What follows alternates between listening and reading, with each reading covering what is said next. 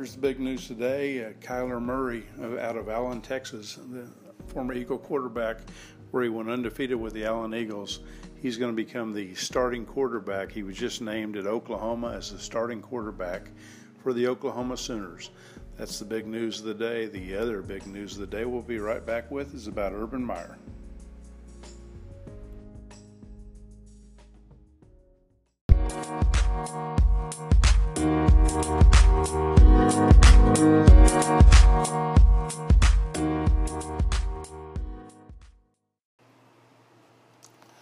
Here's the other big news of the day Urban Meyer, the head football coach at The Ohio State University. The Ohio State University football coach has been suspended for three football games.